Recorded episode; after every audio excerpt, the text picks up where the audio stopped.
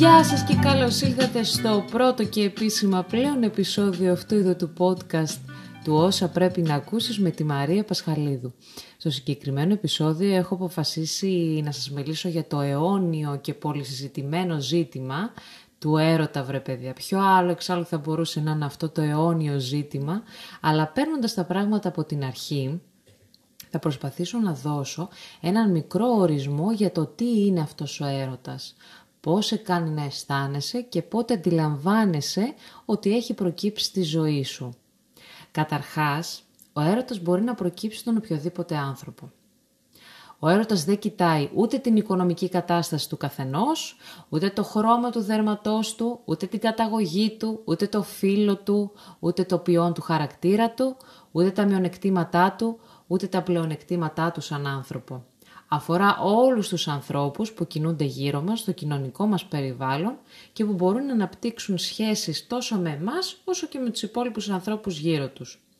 Ο έρωτας εξάλλου είναι αυτό το συναίσθημα που σε κάνει να αναθεωρείς για πολλά πράγματα, για τη μοναξιά σου, για το μέλλον σου, για το πώς θα ήθελες να συνεχίσει η ζωή σου, η οποία και όταν προκύπτει ο έρωτας αλλάζει πλήρως και τελείως. Πλέον οι προτεραιότητες που θέτεις ως ερωτευμένος είναι να περνάς χρόνος με τον άνθρωπό σου, με το άλλο σου μισό, ασχέτως αν τελικά δεν θα καταλήξει να είναι αυτό το άλλο σου μισό, αλλά τέλος πάντων, και εξ ολοκλήρου να αλλάξει η καθημερινότητά σου και ο τρόπος ζωής σου. Ο έρωτας σε αλλάζει με τη θετική σημασία του ρήματος. Σε αλλάζει προς το καλύτερο εγώ σου, δηλαδή σε κάνει καλύτερο άνθρωπο. Έχω δει ανθρώπους δηλαδή που από εκεί που δεν μοιράζονταν ποτέ και τίποτα με κανέναν, ως ερωτευμένοι έδιναν τα πάντα. Οτιδήποτε δηλαδή μπορούσαν να προσφέρουν στον εαυτό τους, το προσέφεραν και στον άνθρωπό τους. Έπαβαν να σκέπτονται τον εαυτό τους πρώτα, αλλά τον έβαζαν σε δεύτερη μοίρα και αναζητούσαν τρόπους είτε με κινήσεις, είτε με πράξεις, είτε με μία αγκαλιά, με λίγα λόγια, να κάνουν τον άνθρωπό τους να νιώσει πρώτα αυτός καλά και έπειτα εκείνη. Δεν υπάρχει εγωισμός στον αληθινό έρωτα. Και από εκεί βέβαια κανείς μπορεί να καταλάβει κατά πόσο αληθινός είναι ο έρωτας για τον άνθρωπο για τον οποίο νιώθει ερωτευμένος.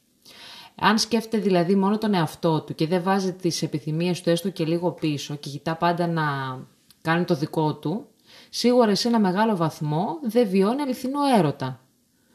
Ο έρωτας δηλαδή σε βελτιώνει, σε πάει μπροστά, σου δίνει ψυχική δύναμη, κουράγιο για να συνεχίσεις, καθώς σου εξασφαλίζει τη σιγουριά ότι έχεις έναν άνθρωπο στη ζωή σου, πέρα από την οικογένειά σου και από κάποιους στενούς σου φίλους, που θα είναι εκεί για εσένα ως ένα μεγάλο στήριγμα.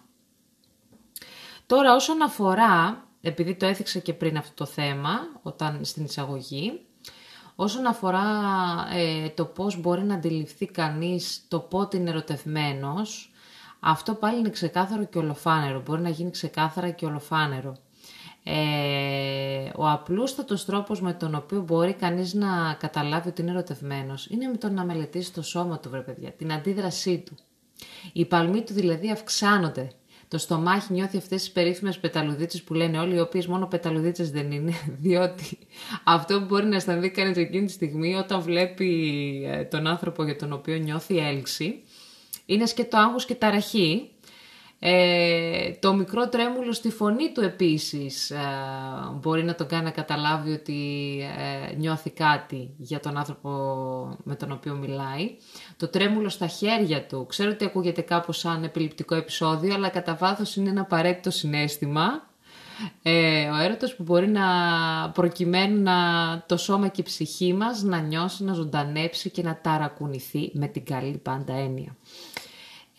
Παρόλα αυτά, εδώ θα έρθω να πω ότι ο έρωτας δεν έχει μόνο την καλή πλευρά του. Δυστυχώς έχει και την αρνητική του πλευρά. Πρώτα απ' όλα μπορεί να είναι ξεκάθαρα μονόπλευρος, με αποτέλεσμα αντί να είναι κοινό το αίσθημα του έρωτα ανάμεσα σε δύο ανθρώπους, να γίνεται αντιληπτό μόνο από τον έναν. Πολλές φορές έχω παρατηρήσει ανθρώπους γύρω μου να εκφράζουν έντονα το ενδιαφέρον τους για έναν άνθρωπο, ο οποίος δείχνει ξεκάθαρα ότι δεν νιώθει κάτι παρόμοιο, με αποτέλεσμα όλο αυτό να οδηγεί σε μία άλλοτε μικρή και άλλοτε μεγάλη απελπισία, ανάλογα πάντα με το χαρακτήρα και τα βιώματα του καθενός. Ξέρω, δεν ήταν και λίγες οι φορές που είχα προσέξει ανθρώπους στο κοινωνικό μου περιβάλλον να μπαίνουν στο κακό δρόμο εξαιτίας μιας ερωτικής απογοήτευσης, ας πούμε. Στα λάθος μονοπάτια. Έχω δηλαδή φίλες μου και φίλους μου να οδηγούνται στη βλάβη του ίδιου τους του σώματος, είτε κάνοντας κατανάλωση μεγάλη ποσότητα αλκοόλ, με αποτέλεσμα να οδηγηθούν σε μια κατάσταση σοβαρής μέθης, έτσι, όχι αστεία, η οποία για να προκειμένου να αρθεί θα πρέπει να πάμε σε νοσοκομεία μετά και να υπάρξει η κατάλληλη περίθαλψη. Αλλά και έχω δει πολλούς φίλους μου να οδηγούνται σε μια κατάσταση μόνιμης ψυχολογικής ταραχής, καθώς χάνουν την διάθεσή τους να κάνουν το οτιδήποτε. Από το πιο απλό, για παράδειγμα από το να κυκλοφορήσουν ξανά έξω στο κοινωνικό τους περιβάλλον, μέχρι και το πιο απαιτητικό, όπως το να εργαστούν σε κάποιο χώρο εργασίας, όπως το να προχωρήσουν παρακάτω και να αλλάξουν δυναμικά και ριζικά τη ζωή τους γνωρίζοντας έναν νέο άνθρωπο, όπως το να κυκλοφορήσουν πάλι με λίγη παραπάνω διάθεση και να συναναστραφούν ξανά με τα αγαπημένα τους πρόσωπα, όπως το να δημιουργήσουν, να περάσουν το χρόνο τους δηλαδή δημιουργικά και όλα αυτά τα σχετικά. Πέρα όμως από τον μονόπλευρο έρωτα, ο έρωτας μπορεί πολλές φορές να τυφλώσει τους ανθρώπους, κυριολεκτικώς μιλάμε. Δηλαδή να τους κάνει να νομίζουν ότι επειδή είναι ερωτευμένοι με κάποιον άνθρωπο, να θεωρούν ότι έχουν βρεθεί στα καλύτερα χέρια, έχοντας βρει έναν συγκεκριμένο άνθρωπο, έχοντας βάλει στη ζωή τους αυτόν τον άνθρωπο και στην καθημερινότητά τους, πράγμα που δεν μπορεί να ισχύει σε όλες τις περιπτώσεις. Και δυστυχώς αυτό είναι το πρόβλημα, ότι το καταλαβαίνει ένας ερωτευμένος, ότι δεν είναι με το σωστό άνθρωπο ερωτευμένος τη λάθος στιγμή, και μετά από ένα χρονικό διάστημα, ας πούμε, που μπορεί να διαρκέσει και 5-6 χρόνια και να έχει χάσει τα χρόνια του, τέλος πάντων με έναν τρόπο όχι επιθυμητό. Εξάλλου δεν πίστεψα ποτέ ότι τα ετερόνυμα έλκονται. Αυτό είναι μια θεωρία που δεν την πίστεψα ποτέ, γιατί την ακρίβεια το θεωρούσα πάντα μια μεγάλη ανοησία και αστοχία, ειδικά όταν έβλεπα ανθρώπους γύρω μου να υιοθετούν αυτή την άποψη και να επιλέγουν άτομα που δεν έχουν καμία σχέση με τους ίδιους, είτε ως προς τις συνήθειες, είτε ως προς τον τρόπο συμπεριφοράς, είτε ως προς το χαρακτήρα, είτε ως προς τις προτιμήσεις και τα ενδιαφέροντα, είτε ως προς τίποτα. Είναι απολύτως φυσιολογικό να μην ταιριάζουμε με όλους σε όλα, αλλά τουλάχιστον με τον άνθρωπό μας οφείλουμε να βρούμε κοινά πατήματα, κοινά στοιχεία, προκειμένου μαζί με αυτόν και όχι χωρίς αυτόν να προχωρήσουμε, να δημιουργήσουμε, να εξελιχθούμε, να ολοκληρωθούμε, να αλλάξουμε προς το καλύτερο. Όλα αυτά. Πλησιάζοντας λοιπόν στο τέλος αυτού του μικρού επεισοδίου, θα απαντήσω στο ερώτημα που μου έθεσε μία αγαπημένη φίλη μου μέσω της εφαρμογής του Instagram, η οποία κιόλας αφορούσε το τι πιστεύω για τον έρωτα εξ αποστάσεως και εν μέσω πανδημίας.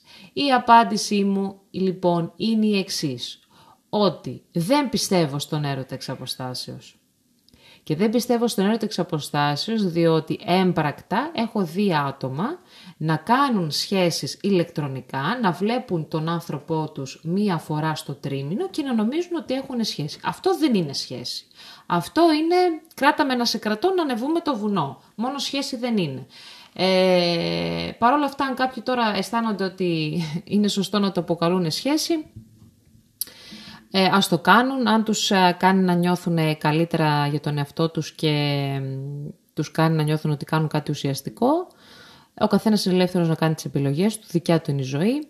Απλά εγώ εκφράζω τη γνώμη μου και δεν πιστεύω σε κάτι τέτοιο. Παρ' όλα αυτά, έρχομαι τώρα λίγο να αλλάξω τα πράγματα. Εάν ο έρωτας αυτός είχε προκύψει νωρίτερα από την πανδημία και η πανδημία ήταν ο λόγος για τον οποίο χωρίσανε, εννοώ ότι το ζευγάρι δηλαδή αναγκάζεται να μένει χωριστά και να περνά την καθημερινότητά του μακριά ο ένας άνθρωπος από τον άλλον, Εάν λοιπόν ο έρωτας αυτός είχε προκύψει νωρίτερα από την πανδημία κατά ένα μεγάλο χρονικό διάστημα, προτού έρθει η πανδημία και η ερωτική σχέση ανάμεσα αυτούς τους ανθρώπους εξελισσόταν όμορφα και εξαιρετικά, πιστεύω ότι αξίζει κανείς να προσπαθήσει να τη διατηρήσει με τον καλύτερο τρόπο που μπορεί. Διαφορετικά θεωρώ ότι εφόσον δεν υπάρχουν γερές βάσεις, δεν θα είναι εύκολο να διατηρηθεί μια σχέση εξ αποστάσεως. Θέλει πραγματικά πολύ υπομονή, πολύ ψυχική δύναμη και σιγουριά ότι για αυτόν για τον οποίο περιμένετε, αξίζει να τον περιμένετε.